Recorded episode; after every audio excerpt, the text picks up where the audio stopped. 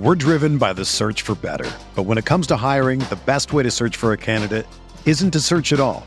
Don't search match with Indeed. Indeed is your matching and hiring platform with over 350 million global monthly visitors, according to Indeed data, and a matching engine that helps you find quality candidates fast. Ditch the busy work. Use Indeed for scheduling, screening, and messaging so you can connect with candidates faster. Leveraging over 140 million qualifications and preferences every day, Indeed's matching engine is constantly learning from your preferences, so the more you use Indeed, the better it gets. Join more than 3.5 million businesses worldwide that use Indeed to hire great talent fast. And listeners of this show will get a $75 sponsored job credit to get your jobs more visibility at Indeed.com slash BlueWire. Just go to Indeed.com slash BlueWire right now and support our show by saying that you heard about Indeed on this podcast. That's Indeed.com slash BlueWire. Terms and conditions apply. Need to hire? You need Indeed. What's up, y'all? It's Drewski, and I've teamed up with Mountain Dew to produce a hilarious new basketball podcast called The Dew Zone with Drewski. Learn the backstories of your favorite ballers and celebrities like Jamal Murray. Did you have like a favorite team? Was it the Raptors at the time or no? Was the Raptors even started around that time? Come on, bro. I ain't that old, fam. you talking like I'm 50. Taylor Rooks, A'ja Wilson, and many more. You won't want to miss this. Listen to The Dew Zone with Drewski on Apple Podcasts, Spotify, and wherever you listen to podcasts.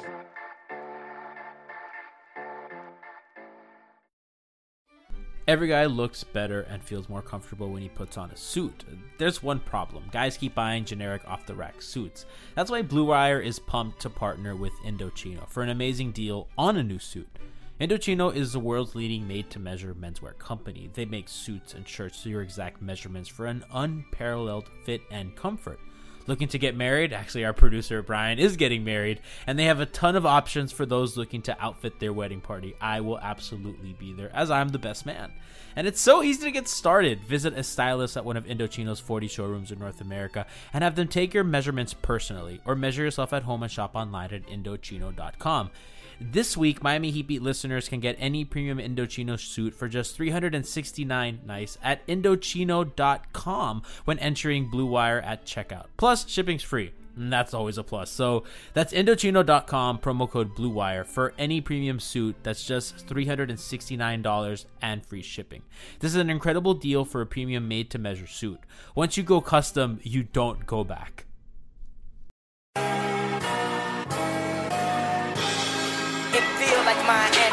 Miami. Miami, Miami, Miami, Miami, Miami, Miami, Miami. Miami, Miami, Miami, Miami, Miami, Miami. It feel like Miami. Welcome, welcome, welcome to the Heat Beat Podcast. I'm your host, Carlo Navas. And with me today, not producer, co-founder Brian Goins. He's still enjoying his Thanksgiving in yonder land. But with us today is our professional screw-up, Alex Toledo. Yep. We have our statistician and pun master, Nekias Duncan. Good afternoon.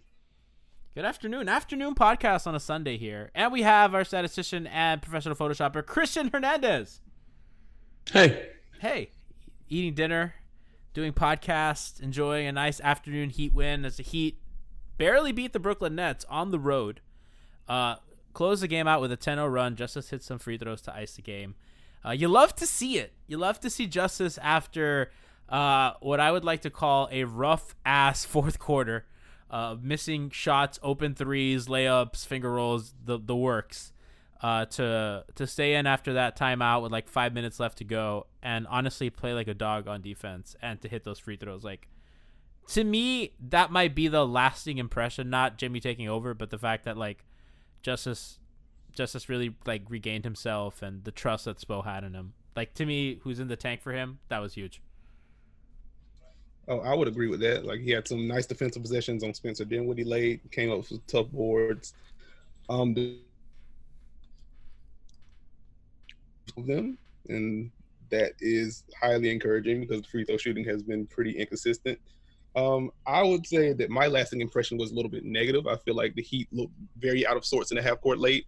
Um, the Brooklyn Nets like to zone up their five against non non shooters anyway. So they had Jarrett Allen playing way back. They had Johnny Jordan playing way back whenever Bam was in, and you started to see a little bit of the indecisiveness with Bam. Um, he did not. He took some jumpers early on in the game that didn't go down. I guess that kind of um, froze him a little bit. He did not take.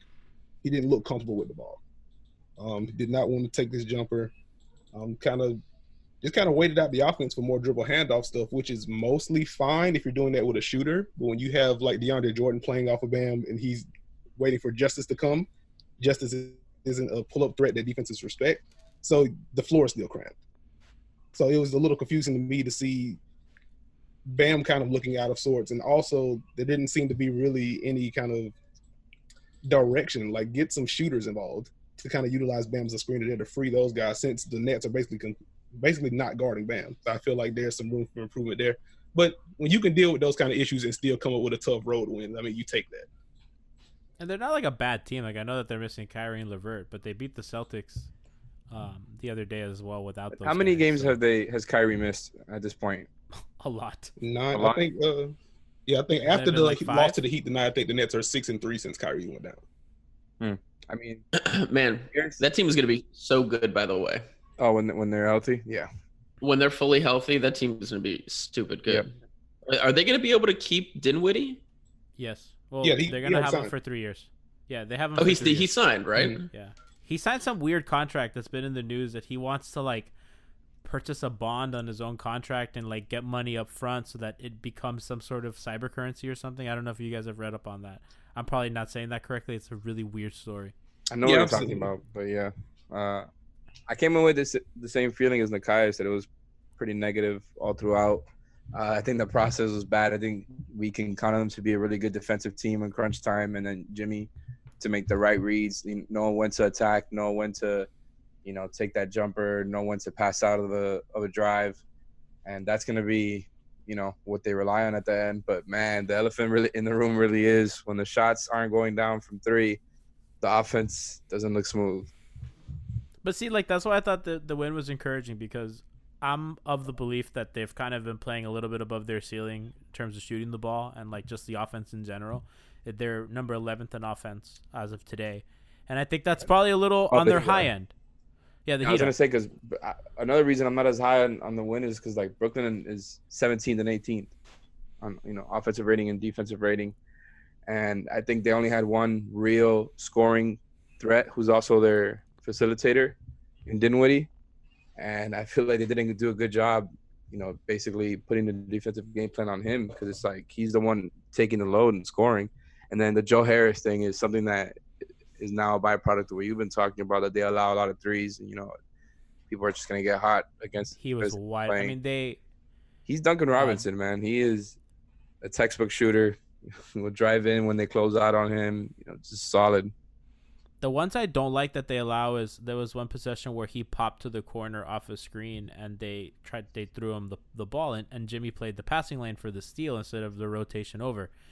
And those are the ones I don't like cuz that's like a really like risky gamble because yeah, if you get the steal, you're still in the backcourt and like you're to unless he's to outrun everyone else, you, you know, it's not to be like a sure score and you're to give up a wide open 3 to a corner to an elite shooter like those are the ones that like I think that they have to be a little more discerning about. Um, but like that's gonna happen. Like they're they're they're a high steal team, and that's what they want to do. They really want to trap and force turnovers. Uh, they were trapping a lot late in the game too. They were doing traps and switches, which I like. I really like the mix up, and I thought that was a big part of why they were able to kind of cut that game. They were throwing so many different looks at those ball handlers. Uh, even though Joe Harris got a really good look up top uh, when they went for that two for one, uh, I thought they I thought the defense was good.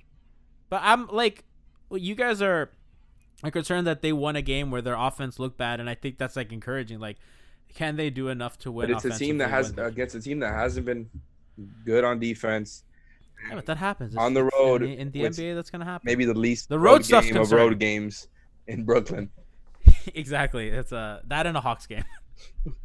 yeah, it's like I don't know, man. I didn't like Dinwiddie is their best player again. I just didn't think that that was a great win. I thought they should have done better. Uh, I'm glad they won. The fact that they came, that was a great. It was an impressive finish, no doubt. Like they were able to just lock in and get multiple stops, and and then actually put points on the board, and uh, the free throw shooting is going to be huge for them, man. The fact that Jimmy can get there whenever he wants, and that Bam theoretically can get there. He's he's kind of been a little bit up and down lately in that aspect. Uh, I think that's something that's going to be good for them because they can't be relying on the shooting. I think as much as they have, and we were talking about it beforehand. Like, I think Spo knows this at this point, man. I think that's why he's a little bit hesitant to put Justice back in, just because he's looking at it like, what are what are two what are going to be our two main units, right? He's like, I, I like this unit with uh, Jimmy as playmaker surrounded by Nunn, Robinson, Meyers, and Bam. And then off the bench, you've got this other unit with multiple playmakers, uh, Justice, Goran, Herro. And I think he's he's sort of playing into that right now. Is like we're gonna have multiple shooters in every lineup, uh, defensive versatility at least with a couple of guys. And I think he's just trying to stick to what's gonna win games in the regular season right now. I mean, at the same time, though, I feel like he's going to keep tinkering because how many guys right now could theoretically be playing? Like 12? At least. All of them. And yeah, th- this team is so deep that you could throw out two solid squads, like 10 guys, you know, just Easily, easily. you could you could swap them all out at the same time if you wanted to, like if you get down to the playoffs, but you just have to figure out who those five should be. And it's like I feel like this is the most interesting thing about this team is that I feel like the best five combination involves a guy who played six minutes tonight in Kelly Olynyk. Yes. So it's like I feel like in that sense, I feel like he's still playing around with lineups a lot, and he historically has liked doing this in the beginning of the season, just to kind of see what works and what doesn't.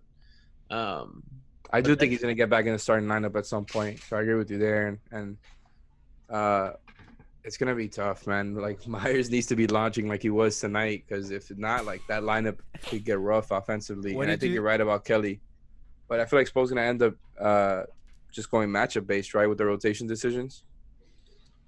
that Like too. tonight, he had so many lineups where, where Justice was the second tallest guy on the floor.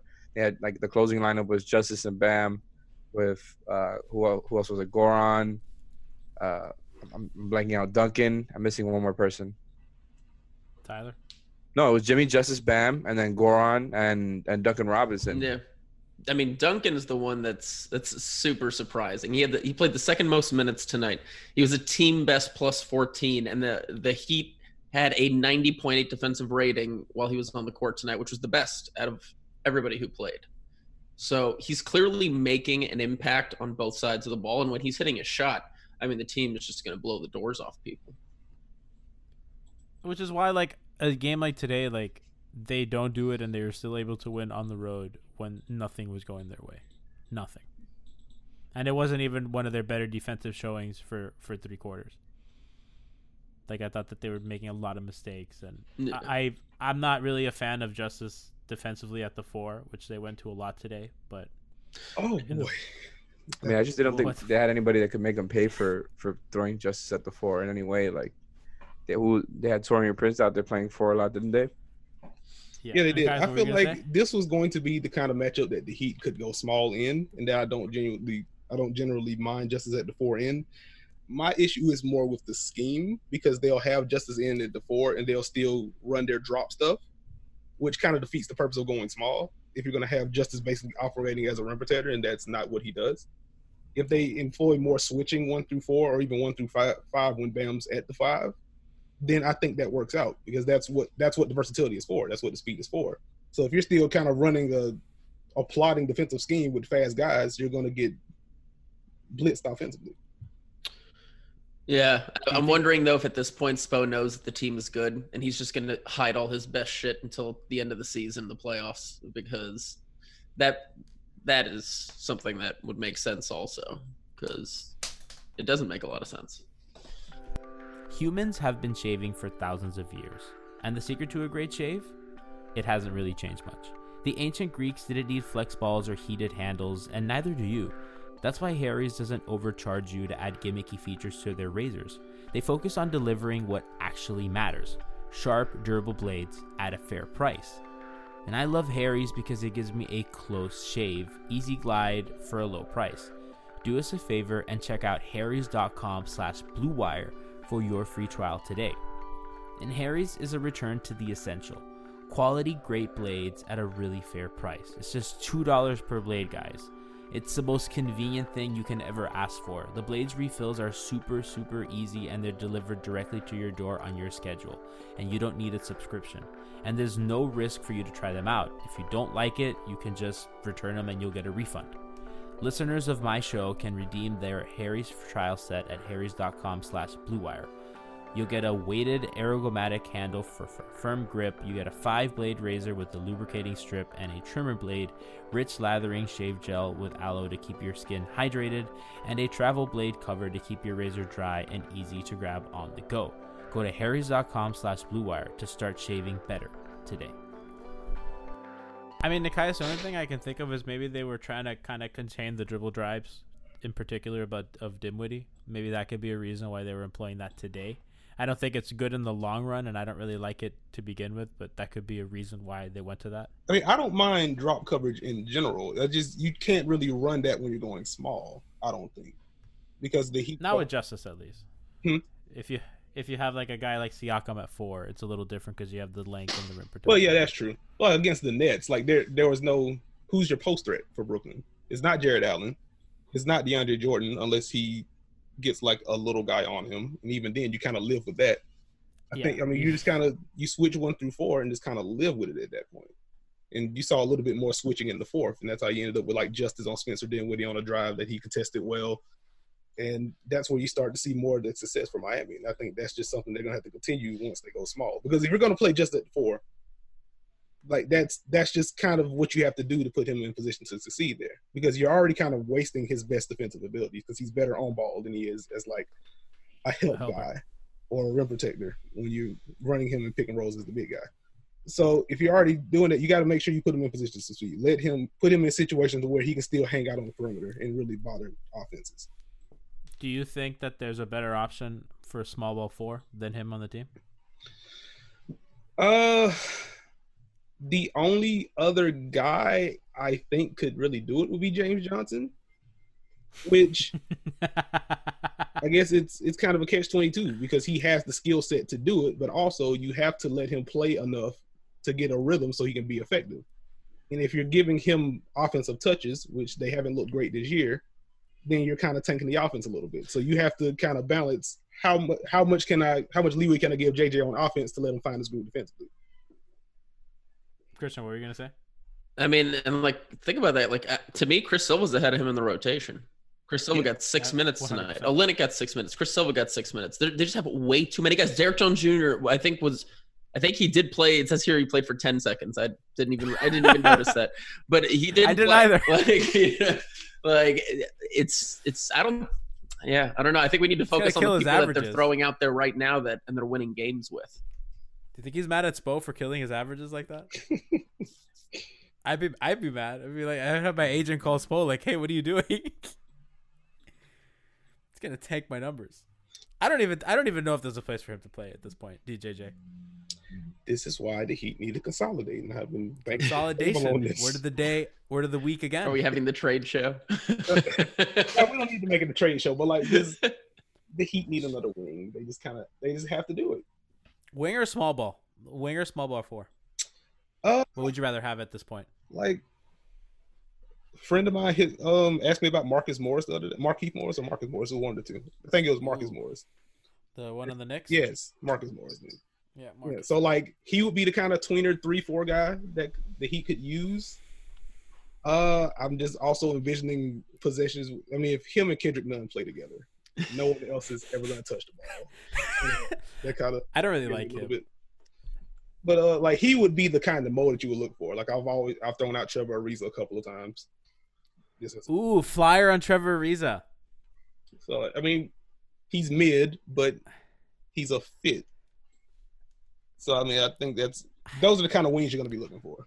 It's kind of tricky because of the hard cap, Yeah. and they're gonna they're gonna retain Chris Silva, so like it's it's weird. Like their their their options are really limited. It's not a badly construct roster. It's good. They just have I think one or two needs and some consolidation that could go a long way, like big time. My last And- trade thought is that if they're going to go for Trevor Ariza, they should probably try to get Ariza and Devin in the same deal. If that's I love Dedmon. That, too many bigs though, man. I mean, They have like they have a big factory, then- huh? But anyway, that, that's all I have on the trade front.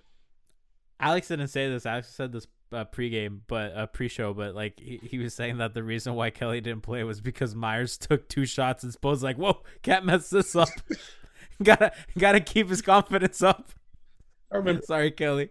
I remember a few years ago. Uh, can't I'm about to quote Charles Barkley, but anyway, he was talking about Jamal Crawford and Joe Johnson when they played on the same team in Atlanta, and he was like, if you could take Jamal Crawford's head and put it inside of Joe Johnson, Joe Johnson would be like an incredible offensive player because he has all these moves, but he didn't. He wasn't as aggressive as he thought he could be. If you could take some of Kendrick Nunn's aggressive, right, and you give it to Meyers Leonard, like Meyers Leonard probably averages like 18. We used to say that about Hassan and Justice. That if you gave Justice Hassan's touch, like he'd be like the greatest player ever. I, I it, oh man, it's such a odd contrast to watch like Meyers Leonard pass up the most open shots. It's McRoberts esque. Like I've said this before, but pick his head up at all and just it kind of actually reminds me of to use a more uh not a non-dated example, Marc Gasol, how he just doesn't look at the basket sometimes, and Oh, you're just no. like, dude, you're wide ass open. all right. Next segment. Well, but I, that is that not a good example? Ne- next segment. I know where this is going. I- It wasn't. It was just a to do this. comparison. It was just a comparison of a big who can shoot and could pass and like is, is really versatile, and they just pass up open looks, and it's a little frustrating.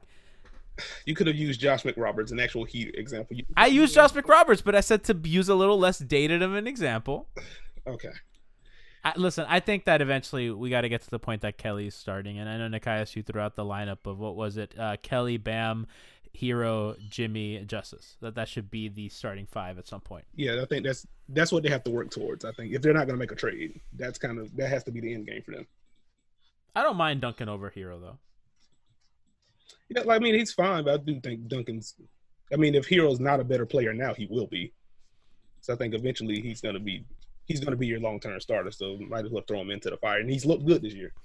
Defensively, Duncan's impressed me. There was a possession late in that game that he was he got he got caught. Uh, he was targeted, and he really held his own until Bam came to help. And I thought that was like as impressive as anything he's done this season. Late game scenario, didn't give up a basket, didn't give up ground, and gave enough time for the defensive player of the year candidate to come fix it. Like that's like that's huge. Like for him, like that guy couldn't. He was really he was stick skinny last year and couldn't stay on the floor, and now this guy's like holding his own late game scenarios on the road. Yeah, I mean, he's also changed a lot. Like, you know, from actually getting his shots to go down to you know his his physique. You know, he's he's not just somebody that you can just push over like he was when he first came in. It's him. I guess like he kind of has Tyler's. He had Tyler's body type last season. Probably like a little skinnier.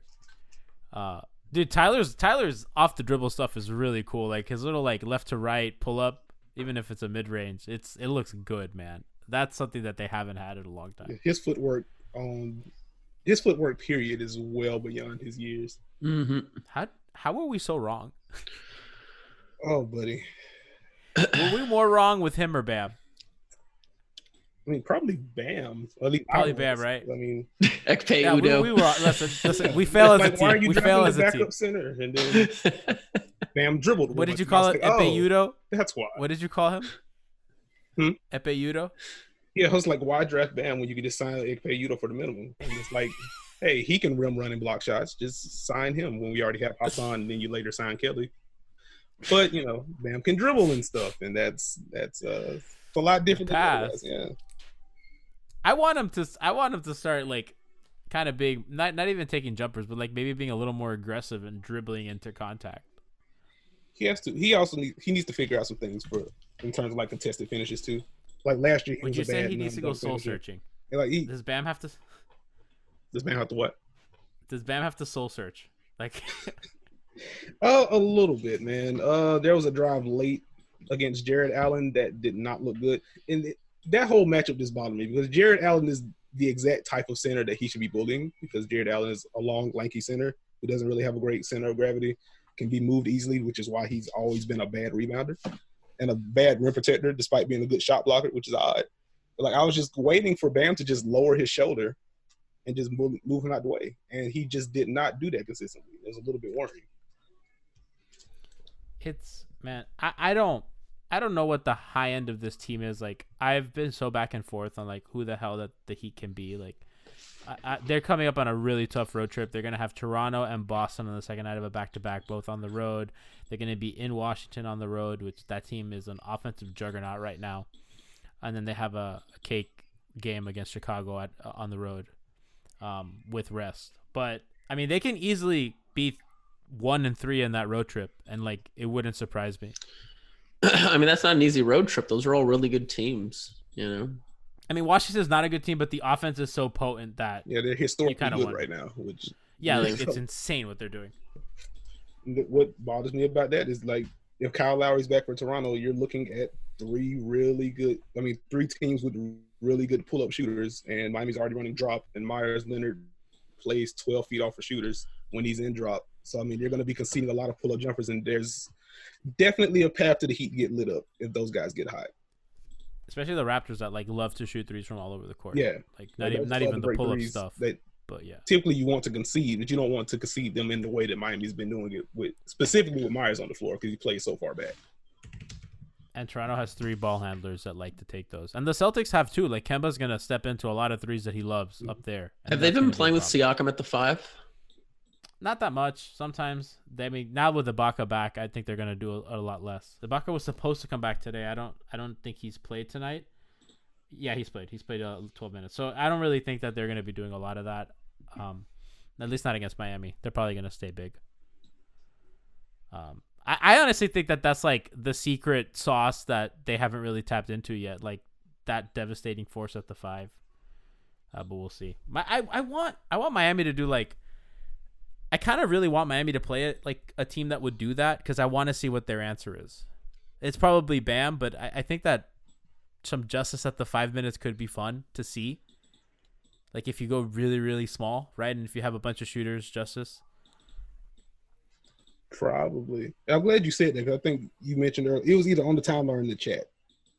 Someone mentioned about uh no, that was Christian actually about the rim protection issue with Bam at the five. And I feel like a lot of I have to check the numbers, but I feel like a lot of Bam at the five has come with like Goran on the floor or smaller guards on the floor. And I think that in conjunction with like them still not switching nearly enough when they go small, I think that's made the defense look a lot worse than it is, or it could be with Bam at the five. Because I, I mean, that's Bam at the five. What makes him so valuable, and why the Heat, or part of the reason why the Heat want to move him from Hassan, is that Bam could step out on the perimeter if need be and still offer enough rim protection to keep your defense afloat. Mhm. And it seems like they're picking, they're trying to toggle between two defenses, but they're doing it at the wrong time, and it's leading Well, to some- some issues.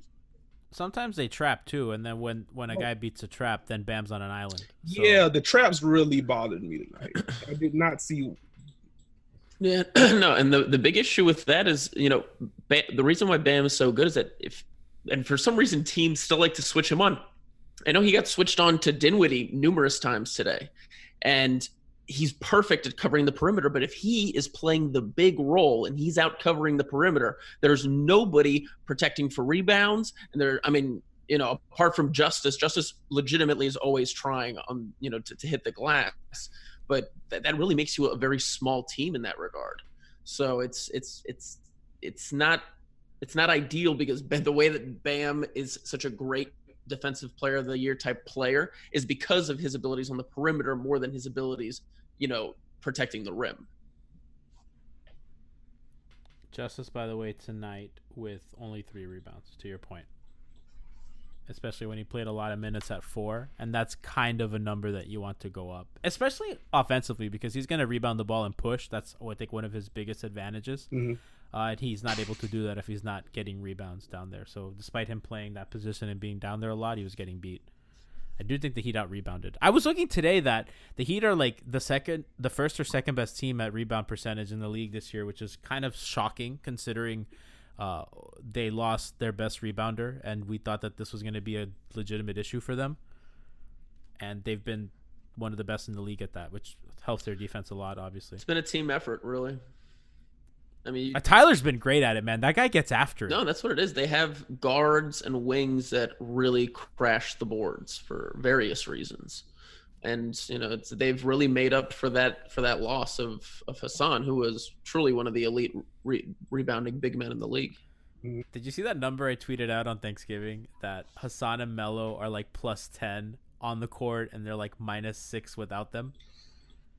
That's insane. Well, what world are we living I'm also excited to see them play some quality teams again because I, I'm happy I, I think Melo, all those man. games have been against pretty bad teams, which is you know it's still great that they're playing that well. Honestly, Melo's playing so much better than I thought it was going to be. So Same.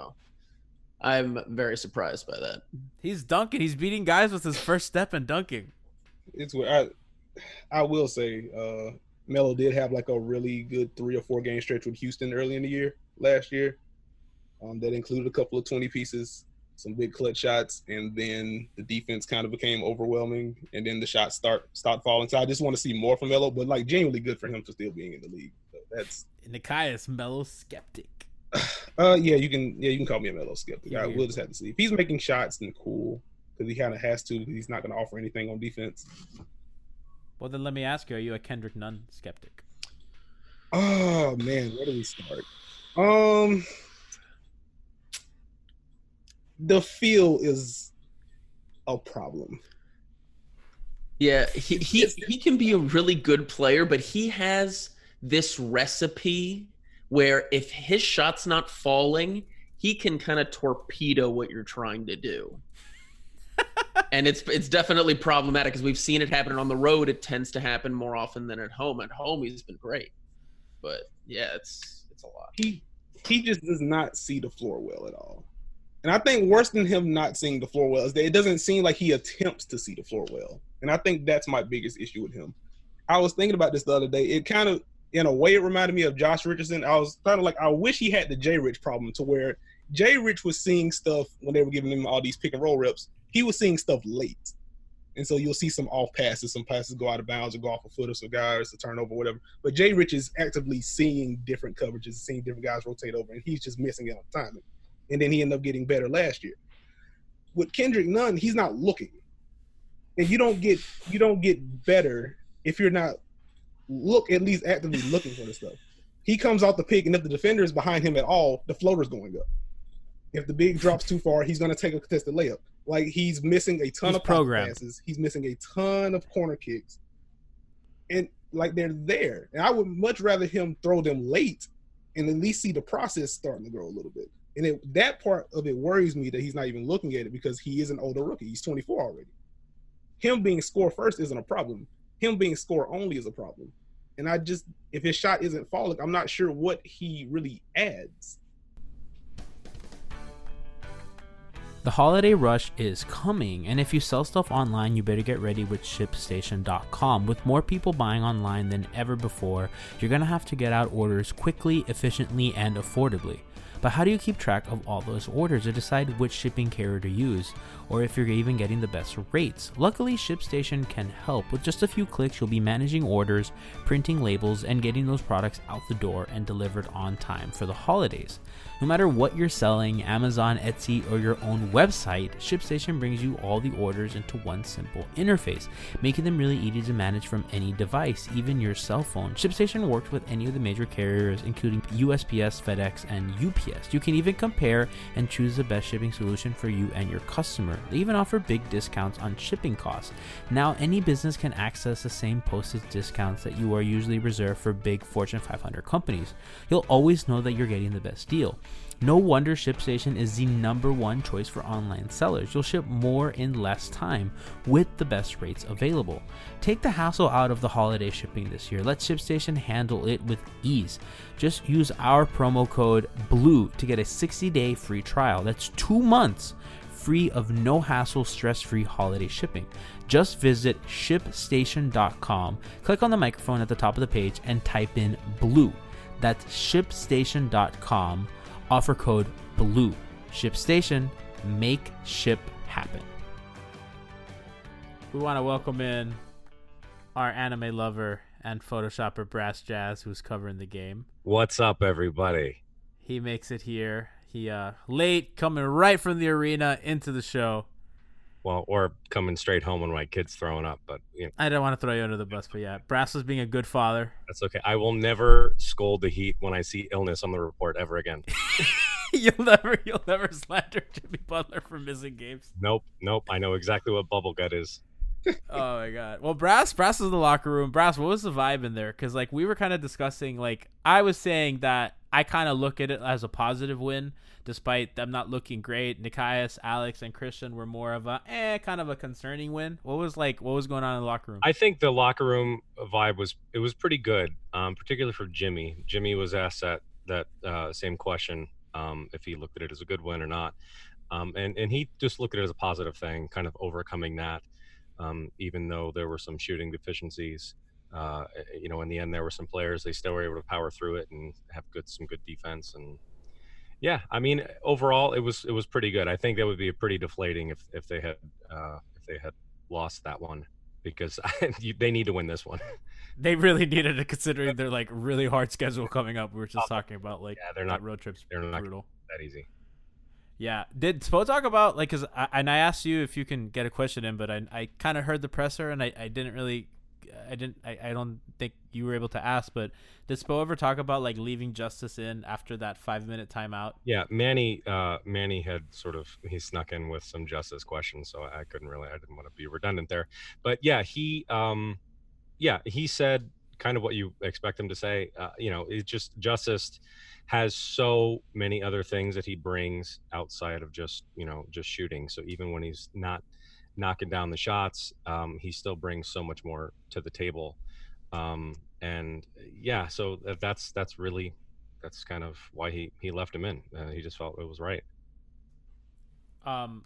Also, have to ask you: Do you feel like the Brooklyn Nets court looks like the floor of a Costco?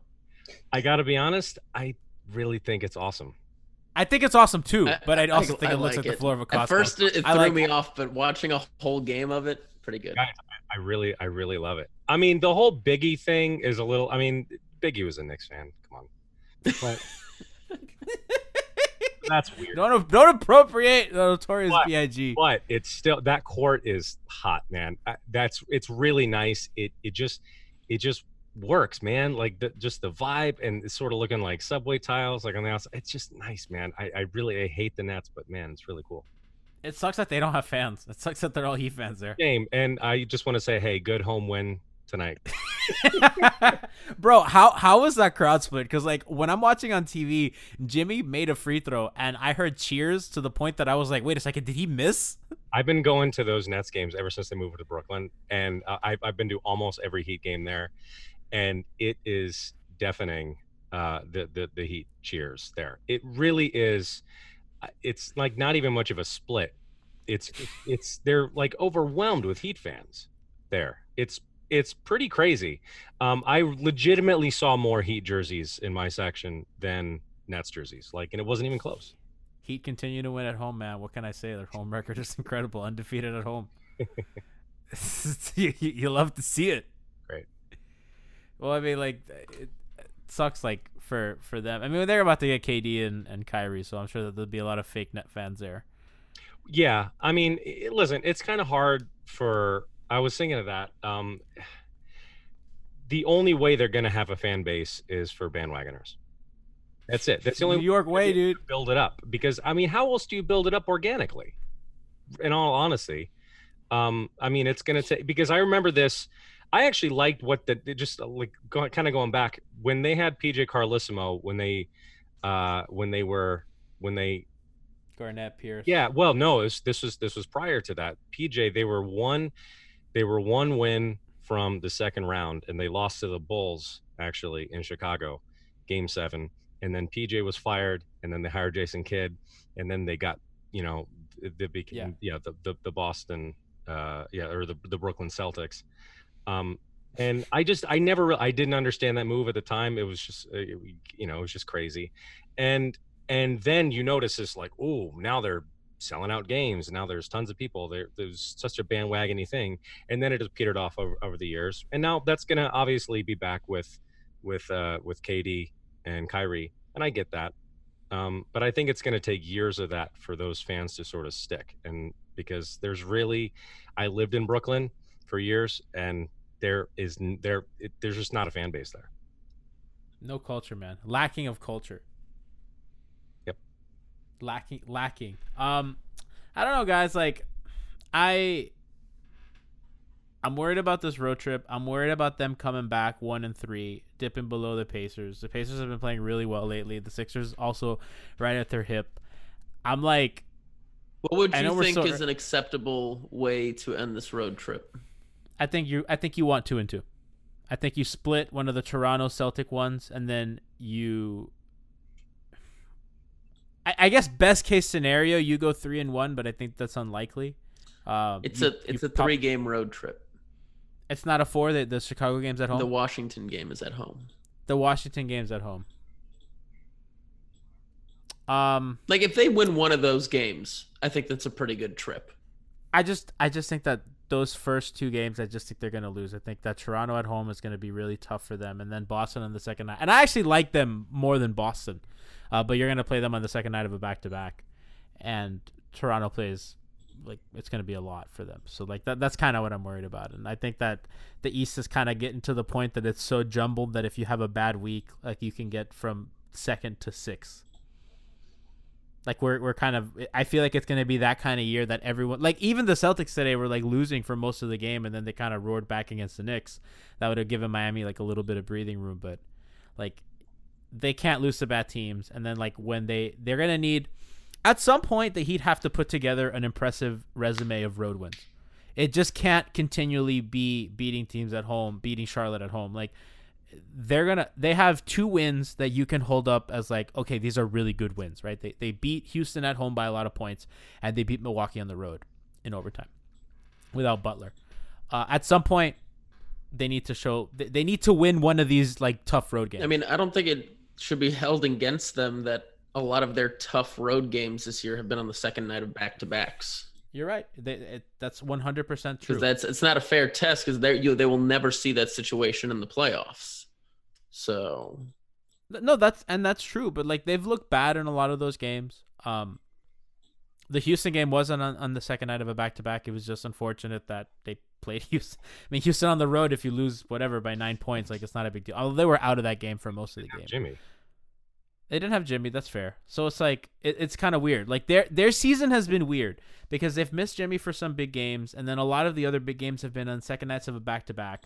So it's kind of hard to kind of get that signature, those build up signature wins. All the way that kind of that's all fair, but I, I don't I don't think we should discount them smacking bad teams because that's something we have not seen this team do in years. But at what point are we just numb to it? Well, I mean, don't be. I think I think we should be really happy that we have a team that is legitimately good. I mean, the the here's the one stat that just keeps blowing me away. And actually, for most of the season, the Heat were actually still winning basketball without Jimmy Butler on the court. Right now, they're only losing by one point per hundred possessions. They're, they're slightly worse than even when Jimmy's off the court. And and that's it. That's the only time that they're essentially a losing team this season. That's on that's in like 400 minutes.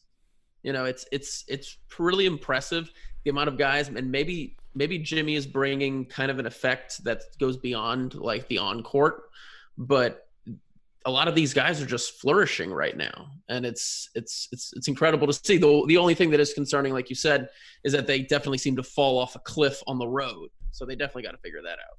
Like that that's something to me that's like standing out. It, it's getting to the point that it's like, okay, like guys, like really? Even at their pseudo home game at Brooklyn, you know, it, it was it got dicey. Yeah, that was looking pretty dark. It was it was not looking good like the end of that third, kind of beginning of the fourth before like they really put it down defensively and Jimmy took over. Like it was looking rough. Yeah, they. Th- I mean, I just my eye test isn't as good as Alf's, but like I just Alf Alpha's king of eye test, man. Let me tell you, Alf Alf is leading the league in eye test this season. super impressive. And I haven't I I haven't looked at the post game stats on that, but it just felt like Brooklyn was hitting every three. It felt like all their shots were threes. The Heat, the Heat let him. You know, that's that's kind of the deal. Um, I kind of wanna I kind of wanna end on this note before Brassy came out. We were talking about Kendrick Nunn, and we were kind of discussing the starters a bit, right? And like who has to come out and who should come in. And I think we kind of settled on uh, Winslow, Herro, Jimmy, Kelly, Bam. Yeah. My only concern with that, and I know that I'm not the biggest Kendrick Nunn fan, and if you know you follow me on Twitter, you listen to the show, you, you know that I'm like kind of down on him. Um, but I have an argument to keep him in the starting lineup, despite everything that we've said today.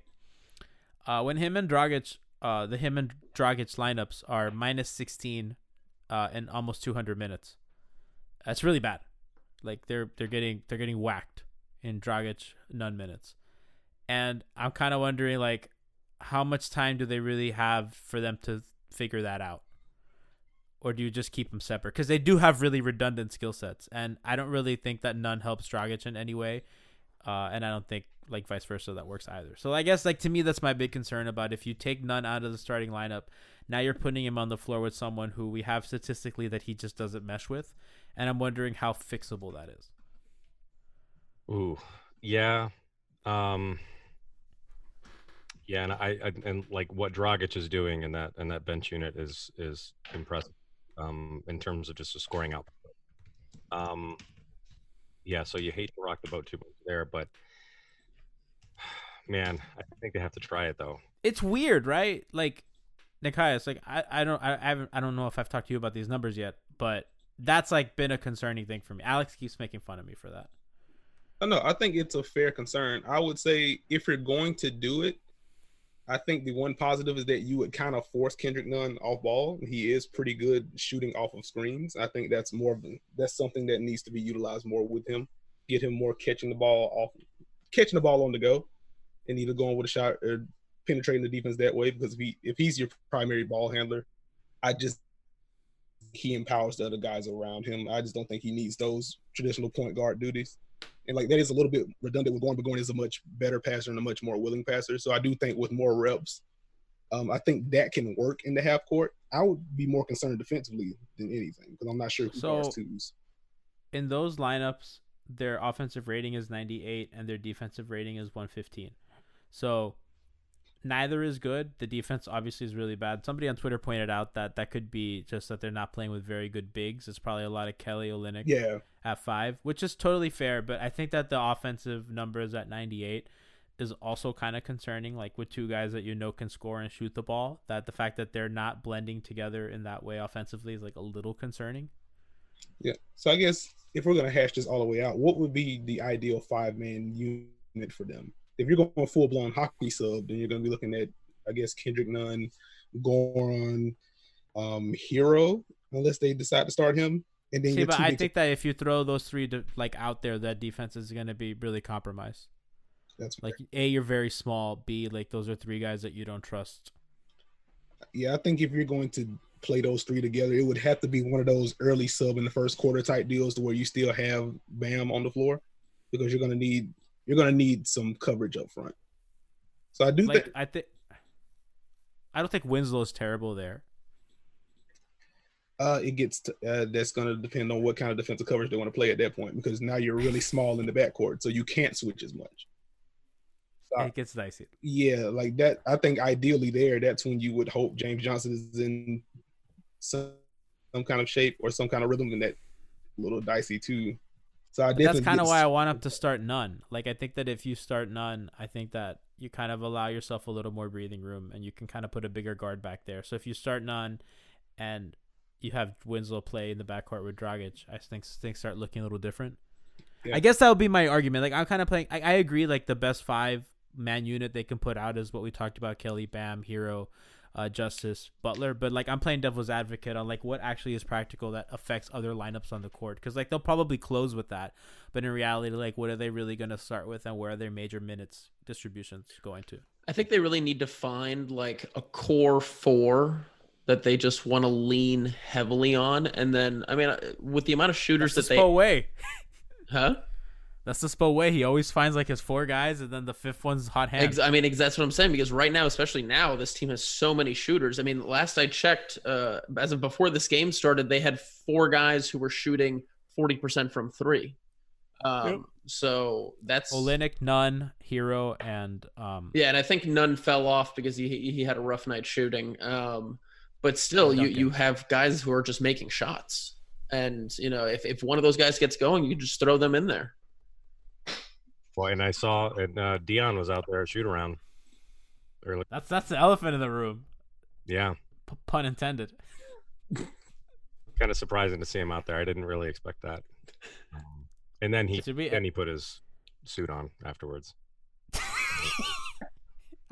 that is perfect. Everyone is talking about magnesium. It's all you hear about. But why? What do we know about magnesium? Well, magnesium is the number one mineral that 75% of Americans are deficient in. If you are a woman over 35, magnesium will help you rediscover balance, energy, and vitality. Magnesium supports more than 300 enzymatic reactions in your body, including those involved in hormonal balance. From functional medicine doctors to mental well being and female hormone experts, we all know that magnesium is the one mineral to improve all aspects of well being and health. But which one? Magnesium Breakthrough from Bioptimizers, the trusted choice recommended by leading experts with seven best absorbed forms of magnesium to ensure your body receives the support it needs for overall well being. Go to bioptimizers.com slash balance today and use code BALANCE10 for 10% off. Support your journey to wellness at B-I-O-P-T-I-M-I-Z-E-R-S dot com forward slash balance. Magnesium Breakthrough from Bioptimizers, your foundation to optimal health and vitality.